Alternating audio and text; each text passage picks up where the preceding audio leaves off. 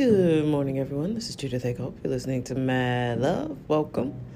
Um, you know, this Astroworld Travis Scott thing has been a big topic for me. Turns out they say that no one was uh, injected with drugs, although I don't believe that. But sure, I recognize, I know how this process works. They can only say what they can say. Um, as they do an investigation, and I understand that. But one mother was on uh, TikTok and she was very concerned because her kids said that they were just passing around crazy drugs, which I realize you don't have to be injected for that, but I think kids were passing around drugs to each other and fentanyl was in some of it. Because how else can you explain so many people having cardiac events?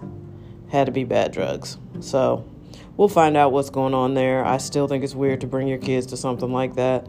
Uh, and I still think it's weird that he pretends, the artist pretended like he didn't really know it was that many people did. Apparently, he went to TGI Fridays or somewhere afterwards, Applebee's, someplace kind of regular. And uh, him and that Jenner girl were just having dinner and didn't realize eight people were dead that we know of. I cannot believe it was only eight people when you listen to the stories of the people who were there, it sounds like it was way more than eight people that possibly perished. So anyway, that's that. Um, had a bad dementia day yesterday. I mean, it's just getting worse. And so, what I would like to express to people is please start saving your pennies now. You know, put your money towards maybe there's some sort of family mutual fund people can contribute to, you know, because the cost of this care is skyrocketing. I can't imagine what it's going to be in 10 years. If it costs fifty to $60,000 a year now, what's it going to be in 10 years? You know, when we have millions upon millions upon millions of more people needing memory care. Um, and people are interested in preventive care, you know, the best way to sheath yourself from it is to to not get diabetes and to really manage your high blood pressure, maybe try to get rid of your high blood pressure. Because uh, my research this year has proven that um, uh, some that sometimes in a lot of cases high blood pressure and I don't want to come off like a doctor that's why I'm trying to be very judicious with my words.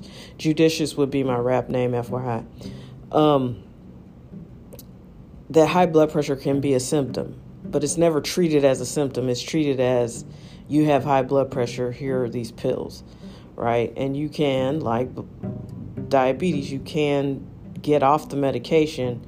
Uh, I have found that to be a little trickier. Um, my medication has been dr- drastically lowered than what they started me on, but uh, you know, there's just a lot of other factors that go into um, your blood pressure, but yeah, it can be healed. And it, I think blood pressure is a symptom of a metabolic issue like uh, insulin resistance, which is the gateway to diabetes. So uh, do your own research. Don't stop taking your meds, but pay attention to how you can heal your body. And it's going to save your brain. It really is. Because I'm telling you, there's probably not much sadder than watching someone literally lose their mind. And I don't mean like going crazy, like ah, and fighting or screaming, but to watch someone lose their mind and their thoughts and their memories, and then these weird fits and tantrums when you bring it to their attention. I, this is something I don't know. I'm ready to not be a caregiver, I know that but it is really sad. So, you know, if you are a caregiver like me, the weird part about it is you got to leave enough runway to be sad because you're constantly busy. It's it's like having a child that knows they're not a child. Because you see, there's a point with your child that you can say, "Hey, I said get in the bed," and they go get in the bed. But when you're dealing with a dementia patient who doesn't necessarily embrace or acknowledge their dementia and they have already had like this kind of controlling weird personality when I, you say hey get in the bed it's like You can't tell me what to do. I mean, I can't tell you how many times I've heard that in the last three or four months. You can't tell me what to do. I have to tell you what to do. You don't know what you're doing. Your judgment is impaired. And then, so yesterday, for example, she came in the room and she asked me a question about, I know my memory is bad. And she started asking me all these questions. So then I started to explain, you know, and then the car comes up. Well, why can't I drive? You said I can't drive, and I can drive. And I was like, you can't drive because of all the stuff I just explained about your memory. I think you just be putting stuff off on me. And I, I, and I was like, look, you came in here to ask me a question. I didn't come up there to ask you shit. So go sit down. You know, and it's like, I know that's probably not the right thing, but it's like your patience just gets completely drained because this person becomes combative. They don't want to listen. And um, I mean, my mom is just super stubborn, a legendary stubbornness, and uh, always has been, you know. And who knows how long she's been struggling with with her memory and these issues because she was never going to let you in anyway. She was never going to give up control. She is a control freak. And this is going to be hard on a lot of families. It's hard on me, but I know that I'm closer to getting a solution than not. I know that I'm I'm I know that I will not be the full-time caregiver much longer. Uh, I know that I can't. I physically can't. I don't want to die trying to do this. And um you know, when a narcissist gets dementia, watch out, baby. It is something. I don't know what it's like for other people's personalities, but this this has been awful. It really has. I think the last three years have been pretty bad. The last few months have been the worst. And uh, yeah, this is hard. And I'm not saying that for anybody to feel sorry for me. I'm saying if you have a, a parent, um, that's if you have parents that are alive and you know they're just cruising through about to hit their golden age golden years you better have a plan. Have a plan. Because me and my sister both felt blindsided by this because she my mom seemed like this would not be something that would hit her. She was active. She um, you know managed her weight really well she never wanted to be big so diabetes really kind of stayed at bay until i think she's borderline and all of these things kind of happened when she ticked over 80. It got really, really bad. Because she was kind of vibrant and active in her 70s. It's no joke. The aging brain is no joke. Take it seriously.